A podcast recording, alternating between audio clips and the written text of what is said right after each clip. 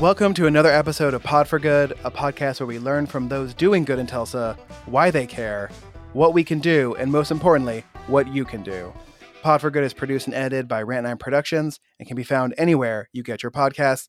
I am your chief philanthropod, Jesse Lorch. And I'm your vice admiral philanthropod, Chris Miller. And today, our guests are Colin Sato and Marco Herrera, the founders of Food for the Screwed, a program which aims to help feed people working in the bar and restaurant industry during this pandemic. We talked to Colin and Marco about their love of simple food made well, using that love to feed their struggling friends in the service industry, and also, whose idea was it to record a podcast this early? Enjoy.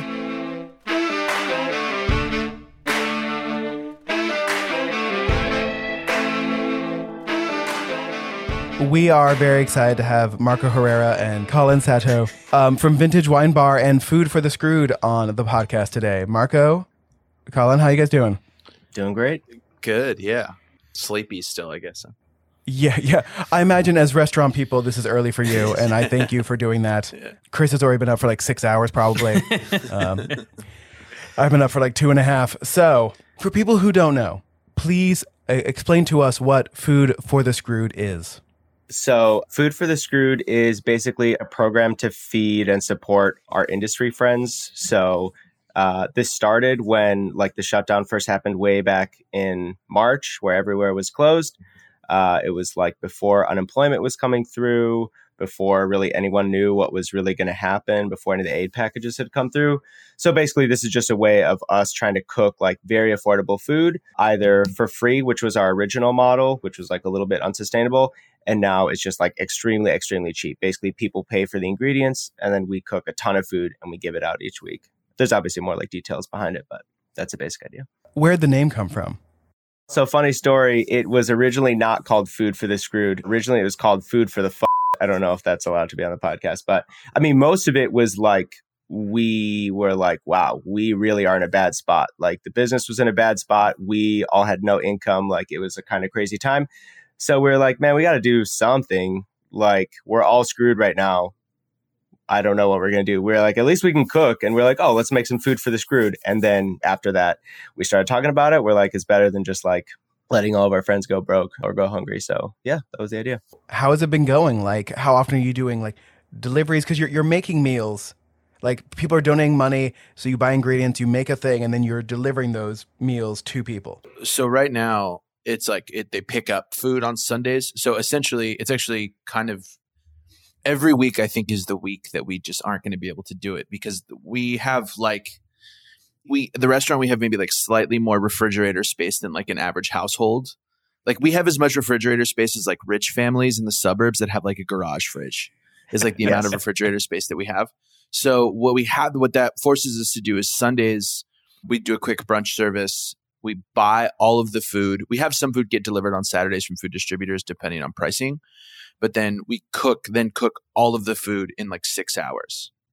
We, so like full day, we intake, you know, hundreds and hundreds of pounds of ingredients and then turn them into, I think we're averaging between three hundred and four hundred meals a week. Colin, would you say? Wow. It depend, depends on yeah. the person. Well, that's and that's them. Like per week, really, we should, that's one day. Like on Sundays is the day, because we're still, the space yeah. is still open. So we're cooking normal a la carte service and people are in space. And then on Sundays, as soon as we're done with brunch, we're like scrubbing down the kitchen.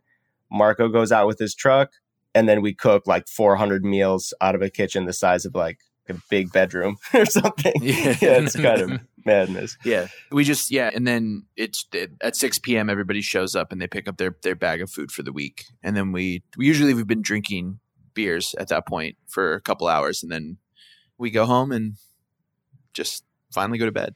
What do these meals look like? I mean, like what kind of stuff are, are you cooking? I mean, actually the crazy thing is like the food is extremely delicious. Uh, like it turns out if you kind of know what you're doing and you get the salt right, you season correctly.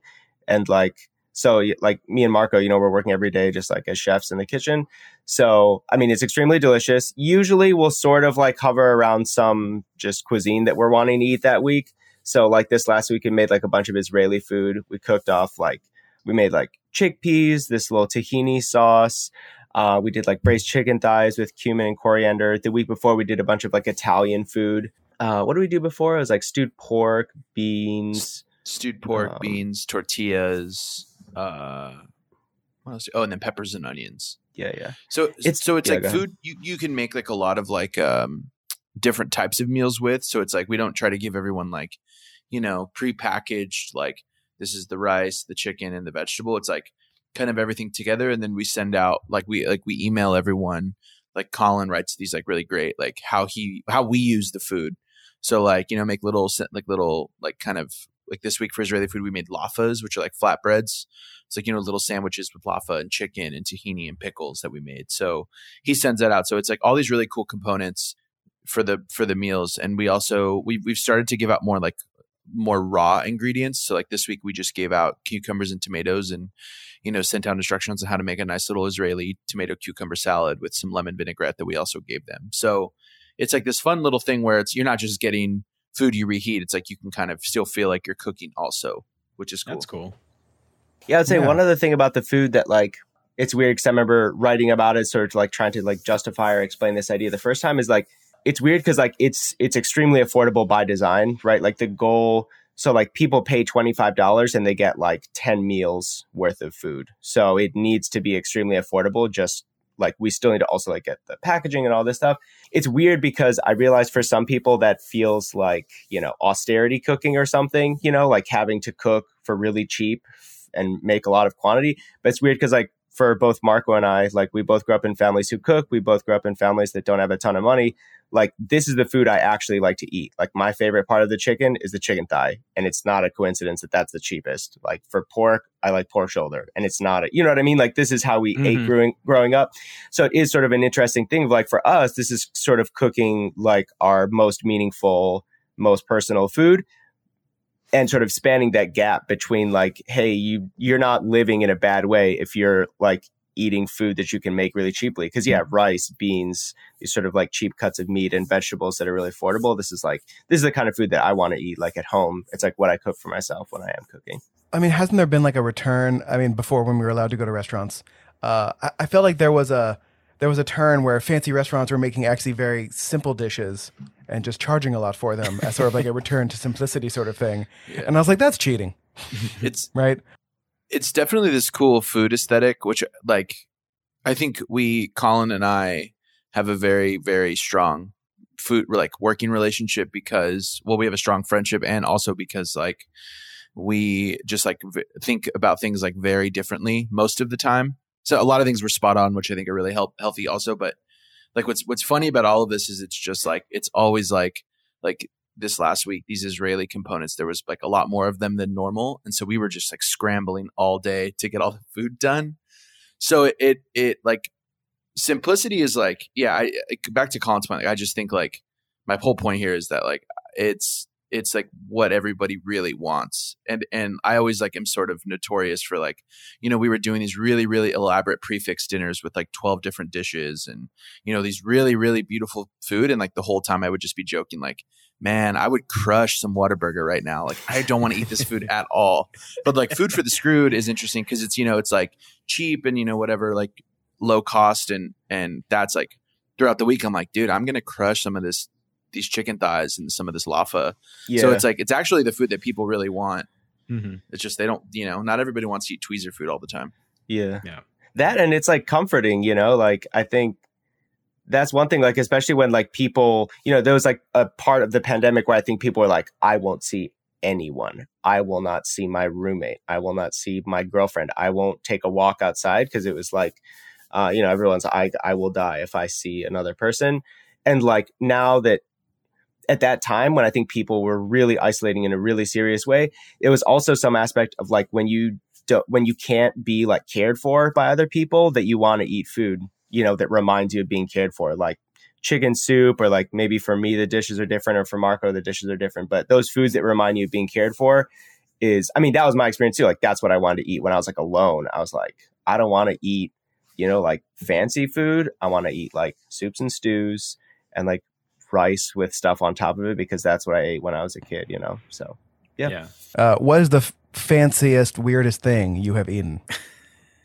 I'll go first. On a cruise ship, I had a liquefied bruschetta in like a test tube. Okay. Ooh.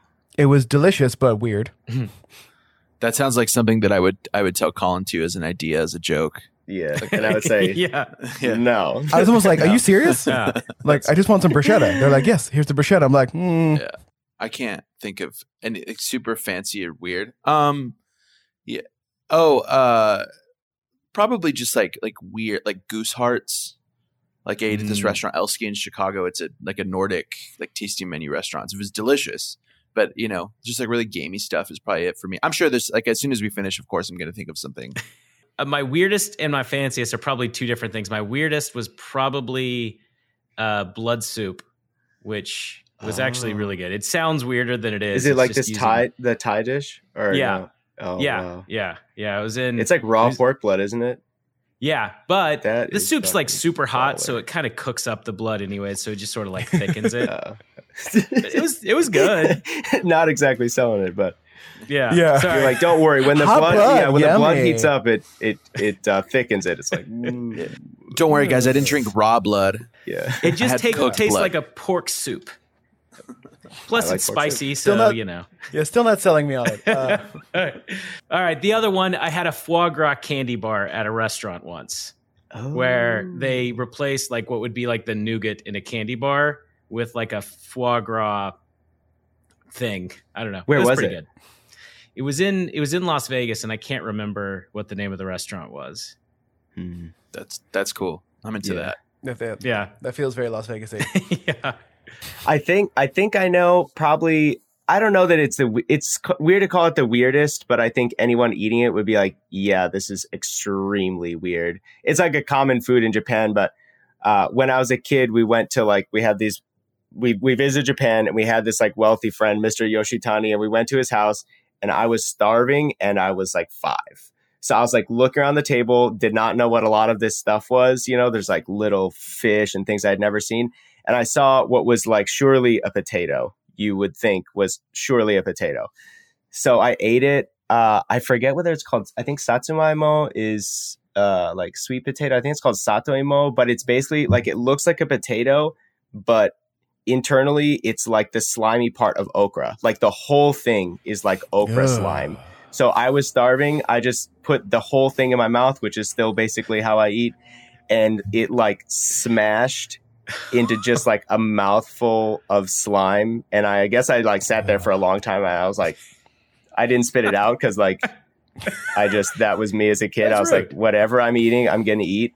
But I like basically did not eat for the rest of the meal. My mom was like asking me later what happened, and I was like, it was so bad.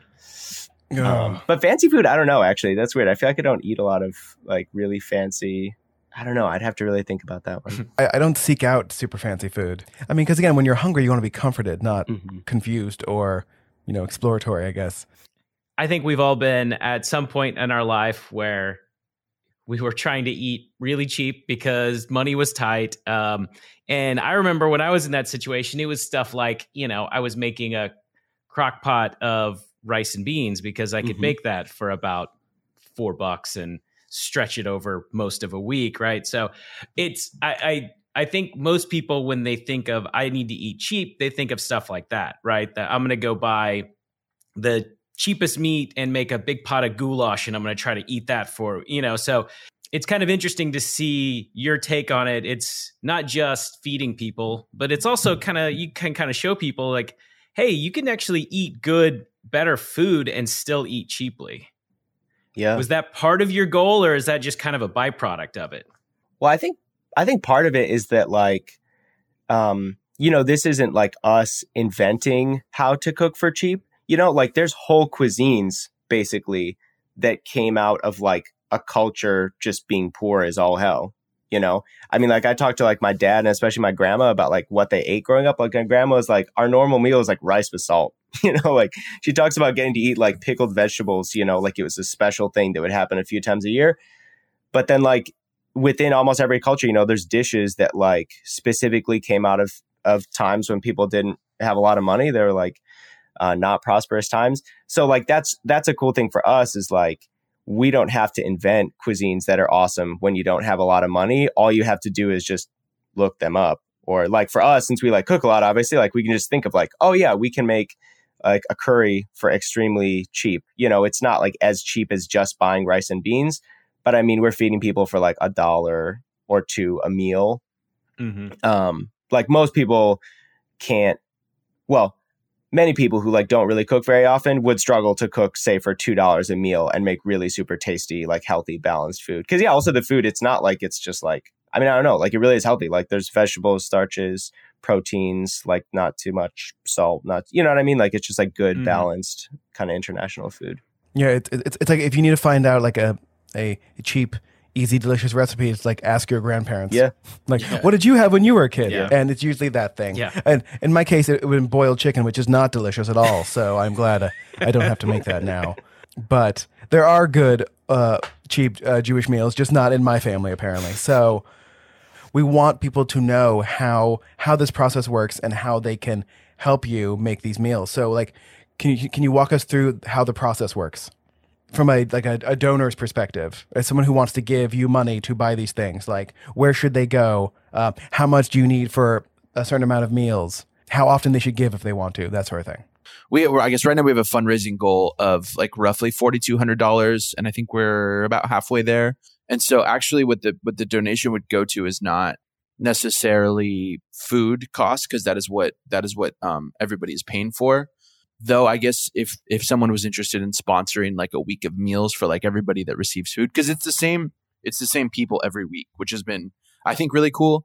So uh, so I guess that would be an, a way if someone was interested in, and they actually just wanted to purchase food. That's a that's a way they could donate. But so we have the we have a, a list of uh, of like equipment that we need. So I think one of our limiting factors right now is we have a wait list of about twenty-five people.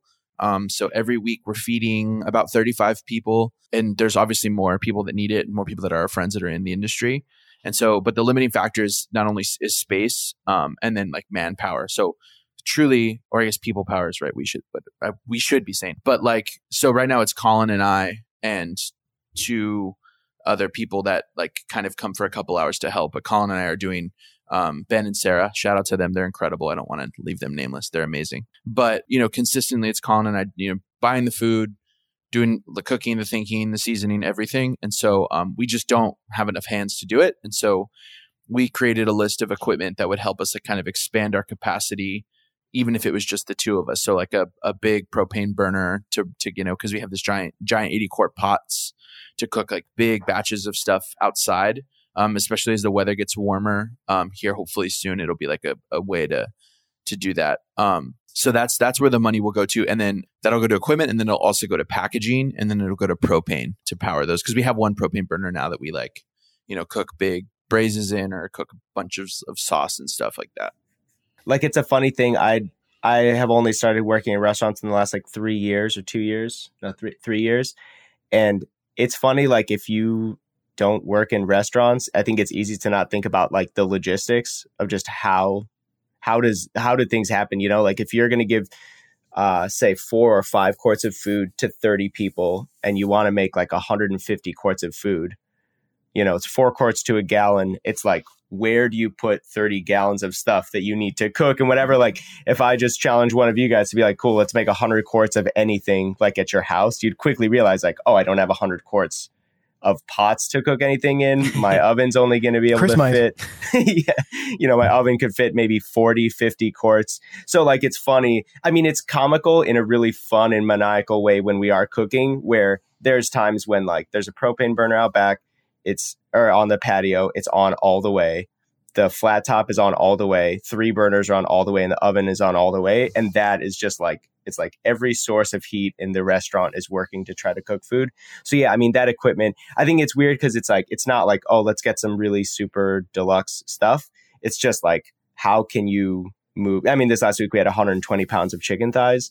It's like you, you actually have to get all that cooked and hot and seasoned somehow. So even stuff like just having big containers to mix in, like we're never making quantities like this at the restaurant. Like we're never serving one hundred pounds of protein in a night. But yeah, it actually has been a really fun learning experience too. Like as we've started getting some of this stuff to just see like, oh, it's a whole different workflow, but it's cool and it helps. So are you, are you looking for any, um, additional volunteers? I know you probably only have so much space in the kitchen, but additional, you know, professional, you know, chefs, line cooks, anything like that to help out? Or Are you looking to expand if somebody has additional kitchen space, storage space? Are those other things you might be looking for? Yeah, if we can, if there's someone that wants to just give us their, you know, like like like we've thought about like a space like Mother Road Market, their kitchen, because mm-hmm. they have a big walk-in would be like really nice to. Um, so yeah, that's something we're thinking about is like bigger spaces for us to occupy. We're, I mean, because of COVID and our our protocols, we're pretty weary of, and like we have such a small staff that if one of us yeah. like, you know, if Colin or I, and Colin and I live together, so if one of us gets COVID or has to quarantine, both of us have to quarantine. And so right. that's like an unfortunate. So we're not particularly looking for people to come and cook, though we would be interested in like a partnership if another restaurant wanted to essentially run their own site, like Food for the Screwed site, then we could, you know, just funnel, like give, you know, put the, give them their money um, for their group people that would pick up there, and they would be responsible for cooking the food. Um, so that is something that we are trying to trying to find, because like I said, we have a waiting list of people we're trying to get fed as mm-hmm. soon as we can. Yeah, I mean, because like location wise, you are close to two restaurants I assume have much bigger kitchens than you. Mm. Yeah, which would be El Guapo's and McNally's. Yeah. yeah. Um. So uh, we'll see we'll see what we can do do about that. Because I mean, those kitchens are, I imagine, huge. I've never seen them, yeah. but yeah. Uh, o- only from from a side glance yeah. uh, on my way to the bathroom. Usually intoxicated, but I assume they're big. Yeah. One the one thing I am curious about, because you because you mentioned obviously the style of cooking you're doing for this is different than what you do at the restaurant, mm-hmm. but has, you know, kind of cooking and maybe experimenting a little bit with this, with different cuisine, stuff like that, has it impacted your style of cooking or anything for what you do for the restaurant? I mean, for me at least, I would say it's more of like uh, it's like they both come from the same root, I guess. Okay. Uh, more so than like, it's weird because for the most part, we're tending towards things like nothing we're cooking on Sundays is like really experimental. You know, it's not edgy. It's not avant-garde at all. But it is interesting because I think there's a part of that core is in our food as well. Like, uh, I think vintage just by nature being a wine bar, like I think when people think of wine, they think of like fanciness by and large. And like, that's something we're like hoping and trying to change. But like the food we make there, I would say like the one of the big things that sets it apart from other people who are like really taking their food seriously and working hard and trying to like push themselves and make new stuff is that like at the root of it, we kind of do value simplicity and more cheap stuff. Like there's no there's no dish on the menu of vintage that costs ten dollars. Everything is less than ten dollars. Um, and there's like pretty cool experimental like, you know, dishes with four or five components, and they're not like crazy. They're all based on like sensible ideas that have existed before. But like uh I think that's part of it is like the deeper we get into it, like both Marco and I are pretty young chefs like as far as our career goes, but it's like realizing like part of the core that I really at least can't really get away from is like I don't want to right now I do not at all want to cook dishes that cost fifty dollars or sixty dollars. Even like forty dollars to me is like kind of crazy.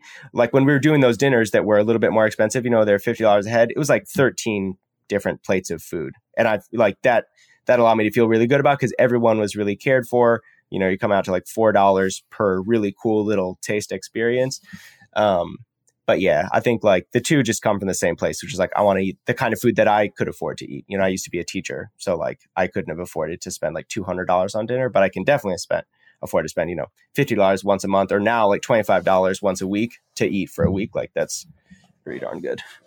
I think, I think Colin and I too, it's like our, our, like time the time that we've spent all the time that we've spent cooking together started with Food for the Screwed. So like we started so in you know exactly a year ago I was assistant principal of an elementary school, and Colin and I were connected through like a mutual friend, and mostly because like people both knew us as people that like to cook like in general. And at that point he had already started to work in restaurants, he had left teaching, and so like we so like when I joined the team, I my first like day at Vintage, my first like was February seventeenth. So, I mean, it was like right before COVID. Yeah. So it was like, it was President's Day and I had a day off. And so we cooked a, like a Japanese style hot pot nabe dinner. That was amazing. But, but it was like the first time that we had like worked together, and I had already knew I was going to leave. I was going to leave my job at the end of the year. And so I like wanted to get back into cooking, um, like professionally. And so, and then, and then the pandemic hit. So then it was just like, I remember Colin, like we had planned to do these dinners over spring break, and then, you know, everything shut down. And Colin, like I remember we like talked on the phone, and he was like, yeah, we're going to try to do this. Like at the time it was Food for the Fuck. He was like, we're going to try to do this Food for the Fuck thing. Like, do you want to do it? And I was like, absolutely. yes. And then we just started doing it. And so at the time, you know, we were really weary about any of us working together at any point. So um, we had, there were three of us. There was Colin, myself, oh, and then Nick. Nick. What Nick, a guy. Baby, Nick Smith. Baby, baby, baby Nick. Nick. If you're goodness. ever at Cirque, go go tell Nick that he's dumb, but he's we love not, him so much. He's not actually a baby, to be clear. We do not endorse he's, child labor, but he is yeah. very young. He's like twenty. He's, very, he's twenty. So so Nick, same thing, like just kind of was like down to help out. And so I would work eight p.m. to two a.m. Colin would work two a.m. to eight a.m. And then Nick would work eight a.m. till like all the food was packed up. And so originally it was just like the three of us doing this project. And then as like time went on, we like knew we needed to reopen. So we started doing these dinners and all of this like long winded story to say like my, I think Colin and I cook from no matter what type of food it is, no matter like what the aesthetic is, no matter even no matter how experimental it is, it's like the end of the day, we want to cook for people that are our friends. And we want to do that like across a variety of contexts. So like even if you're not our friend and you like come to the re- like if you come to the restaurant, like Colin and I are on the floor all the time as much as we can be talking to people about the food. And I think we've made so many friends that like it's like Vintage feels like, you know, this little community. Every night that I work service, there's always somebody that I know, both like who's my friend in a past life that's coming to eat, and then also somebody that we've made friends through the restaurant. So it's like mm-hmm. it goes like both the restaurant and Food for the Screwed go back to this idea of like, yeah, we just, we want to cook food that we want to eat and we want to do it for our friends to like, you know, cooking's about community. It's about taking care of each other.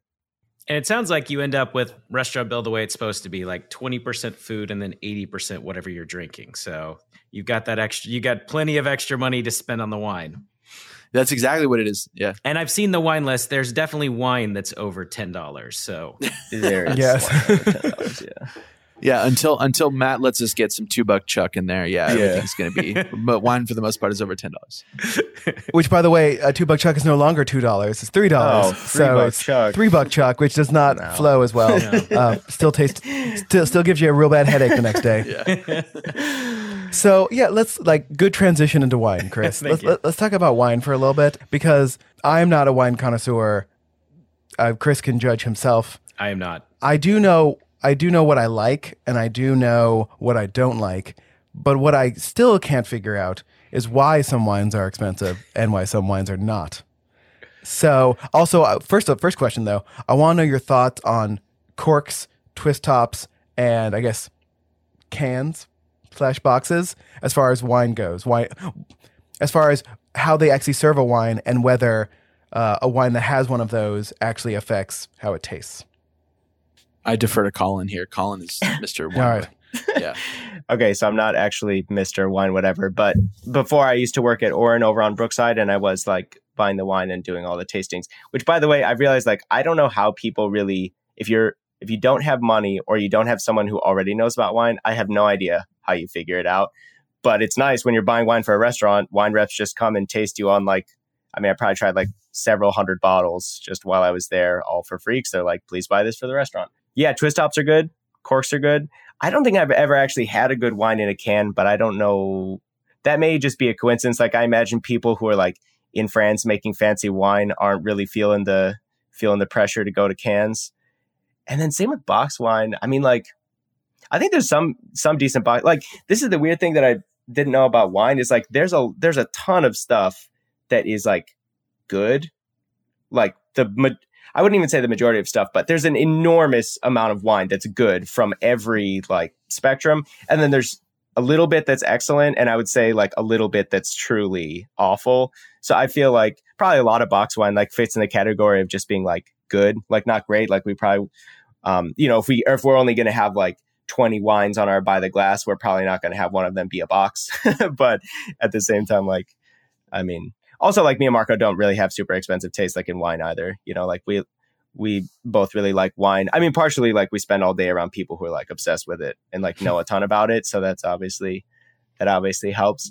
No, I mean, I think like fanciness, like that's for me, like one of the worst things about wine is it feels fancy. You know, Play, other places in the world, people just drink it with dinner every day. It's like drinking a Coke yeah. or something, you know, like. But yeah, no, I love wine.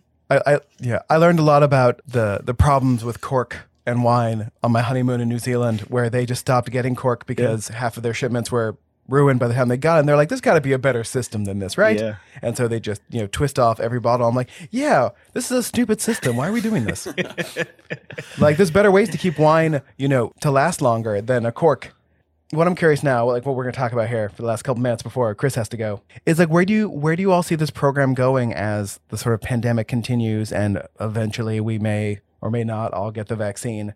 Like, these people still don't necessarily make a lot of money in the service industry, and it's going to take the service industry a while to recover. So, like, have you guys thought about what's what's version two of this? It's kind of crazy, but right now it sort of works the way that it is. I think our, our vision is like thirty weeks. So that's like... from when we started, like, uh, what, like October, right? September, October. So, I mean, that's like, you know, there's some, you know, there's, I, I've stopped trying to figure out when the world will be fully vaccinated and I can be out and about and go to Texas Roadhouse. But like, I, I, um, for now, I think our, our plan is to keep doing what we're doing and, and hopefully find it, like I said, another restaurant or a space that allows us to increase our capacity.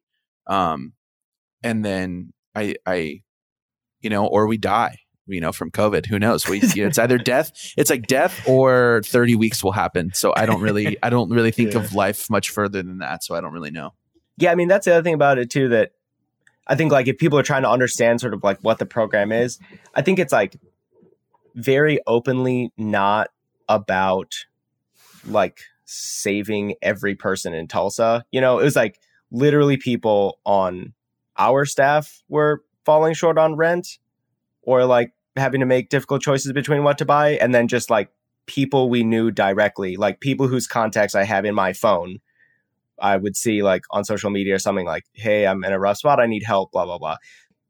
This is just us trying to reach the community that we're closest to with like all the resources that we have available. I think for Marco and I, like it's not our goal to make this like our full-time job. Like we do this on essentially a day off. Like we clock out at the end of brunch and we cook, listen to music. There's no one else in the building. So it's just like a fun day for us to do like what the mission really is. But yeah, I think like, I don't know that there is a version two. Like we're not trying, like Jose Andres has this thing, World World Kitchen. Like we're not trying to be World Kitchen. We're not really trying to like save the world or even Tulsa as a whole. It's just like, if we're connected to these people and we know they need it and it's within our power to do it, then like, mm-hmm. you know, we're going to try to, we're going to try to do it.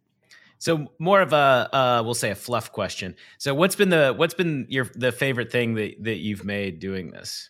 What's been it, your favorite? It nearly meal? Killed us, but it's, it's been Israeli for me. Oh, I don't know. We made this Thai curry or I guess original food for the screwed. These picadillo one time was pretty good, but picadillo tostadas were, were good, but which maybe we should bring back this week, chef. But anyway, um, for me, the, the chicken thighs and the, like, I, I, I also, I ate it last night. Like I had a laffa with chicken thighs, tahini sauce and pickles. And like, you just can't beat it. You can't beat that food. That food is just so good. So yeah, that, that's up there. It really is so delicious. It's like I'm craving it right now. I haven't eaten yet. Oh my God. No, that's because he will be hesitant to say it because it was him leading that that dish. But yeah, I mean, it's funny. Like, so we made these little picadillo tostadas that at first I was like, chef, we're not going to cook that. Like everyone thinks ground beef is like terrible. And he was like, all right, well, I'm just going to cook it and we'll see. Like there were people who like go to Vintage, you know, who go out to like fancy restaurants who are messaging us. This is like back, uh, like we haven't done it on this cycle of Food for the Screwed. This is back like maybe June or something. There were people who like go to all these fancy restaurants. They're regulars of Vintage who are like supporting us with money, but then also getting food to take home to their families. And they were like, this is the this is my favorite dish I've had all year. This is the favorite dish I've had in three years. We're like, we cook this, you know, from two a.m. until like, you know, the middle of the night in a pot the size of your three children. Like, but it's really good. I mean, that's the crazy thing is like, it's really super, super delicious. But yeah, those picadillo tostadas were so good. Technical question I've noticed from looking at different websites. Is it Food for the Screwed spelled normally or Food for the Screwed apostrophe D? Because I see it both ways. And uh, just from a branding standpoint, I want to both help people find it and, you know, market it. In the words of Marco, there's literally no way to know. There's there's no way to no. know. I think on our on our website, okay. it's it's Food for the Screwed, like just spelled normally. Yeah. I think sometimes I do the apostrophe. It's like, yeah, it changes. Yeah. But I think, I think, I think if I had to give an official answer, it would be Food for the Screwed spelled all the way. Yeah. And also the link, it's just, it's just like our Vintage homepage, which is wine bar Tulsa slash donate. This is like we're not doing like a ton of different okay. philanthropical things. So yeah, if you just go to winebartulsa slash donate, it like explains the program. There's links to donate and everything. We will definitely include that. Um, are you thinking any Food for the Screwed merch? We had talked about this back in the day. There's like, uh, I don't know if it was ever meant to be a secret, but the second dish we ever made was gumbo. I'm sorry to bring back all your trauma, Marco. For those who know about gumbo, you cook like the cook like this roux at the beginning. So we were doing that in an eighty quart pot. So you're talking about like, you know, fifteen pounds of this like boiling oil and flour. So that's what Marco would spend every night doing. And then he'd hand it off to me at two a.m. But so for a while, I would literally be stirring roux for like four hours, just st- standing there. But so at that time, at that time, we called ourselves the, we called ourselves the Gumboys, and we had talked about making a shirt with like the oh God. the yeah. faces of us three who were cooking, and then this guy Zach Annette. Shout out to you, Zach. What what a guy! He's a true living angel on earth. um, but he taught us how to make gumbo, so we talked about maybe making that. But we'll see. That's actually not a bad idea. Yeah, we, we have a lot of people. Chef, you said shout out like that. We that like also like Ben and Sarah do for most for the most part. They've yeah. been there every week helping us cook and package food. Um, they're amazing. Uh, Matt, who owns Vintage, lets us do literally whatever we want with the food and with Food for the Screwed. And he's always just like, yeah, totally, sure. You know, he like just gives us the credit card and like totally trusts us, which is cool. Shout out to him, and then big shout out to Megan Thee Stallion. Megan Thee Stallion. That that that album came out, and I don't think that we listened to anything else. I think we've given the rest of the kitchen staff, Brad, and big shout to, to Brad yes. and Alex, our, our kitchen counterparts. They're incredible too. But I think we've just been giving them a break. But I think I feel a Megan Thee Stallion it's coming in a back. week coming yeah. on.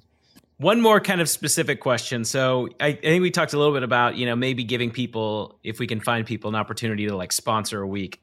So you don't have to get exact, but what does that number look like? Is sponsoring a week, is that like five hundred dollars? Is that like one thousand dollars? What what does a sponsorship look like? It's if it's thirty-five people, twenty-five bucks, so it's eight hundred seventy-five dollars would be the would be what it would be to sponsor a week. Yeah, and like one thing I should say about that is like because of the way we've structured it, if like once we basically hit like our fundraising goal for equipment, like anyone who wants to do that, it's basically like just food cost. I think that's a thing that's nice also about the model. Like right now, the the money that we charge our friends, twenty-five bucks for like a week's worth of meals, they know that all of that, like that is literally our budget. Like this week, it was like we have seven hundred fifty dollars to spend, and we like go and spend all of it. We get all those ingredients and we cook all of it. So I think in that way, it's a pretty like simple, it's not like, oh, well, how much are the chefs taking? How much? Like we are pay ourselves in a few beers and a lot of just like having fun and talking shit with each other. But yeah, so like if you're sponsoring a week, you're just sponsoring like us buying, you know, five hundred pounds of ingredients and then cooking it for our friends. Decided early on we were going to build in the cost of a case of Miller Lite like every other week. We just accepted yeah. that like, yeah. listen, you know, selflessness aside, I need I need to win too, okay? And I win, makes sense, you know, by drinking free Miller mm-hmm. Lite. Champagne of beers, the Miller High Life. Yeah, yeah. I yeah. feel like you deserve at least that yeah, for cooking all this food. Thank you both for joining us today. I hope I hope that this um, podcast helps even slightly in this great program, because there are there are lots of different kinds of people struggling right now, but I know that restaurant workers and service workers weren't doing great beforehand. And so it became even worse during this pandemic when we all are trying to both not gain one hundred pounds, but also support our local businesses and restaurants. So thank you. Thank you both for joining us. And uh, we wish you luck. And hopefully when we're allowed to go to restaurants again, we, we can come by the wine bar and eat, eat Absolutely. simply. Thank you. Cool. Thank you.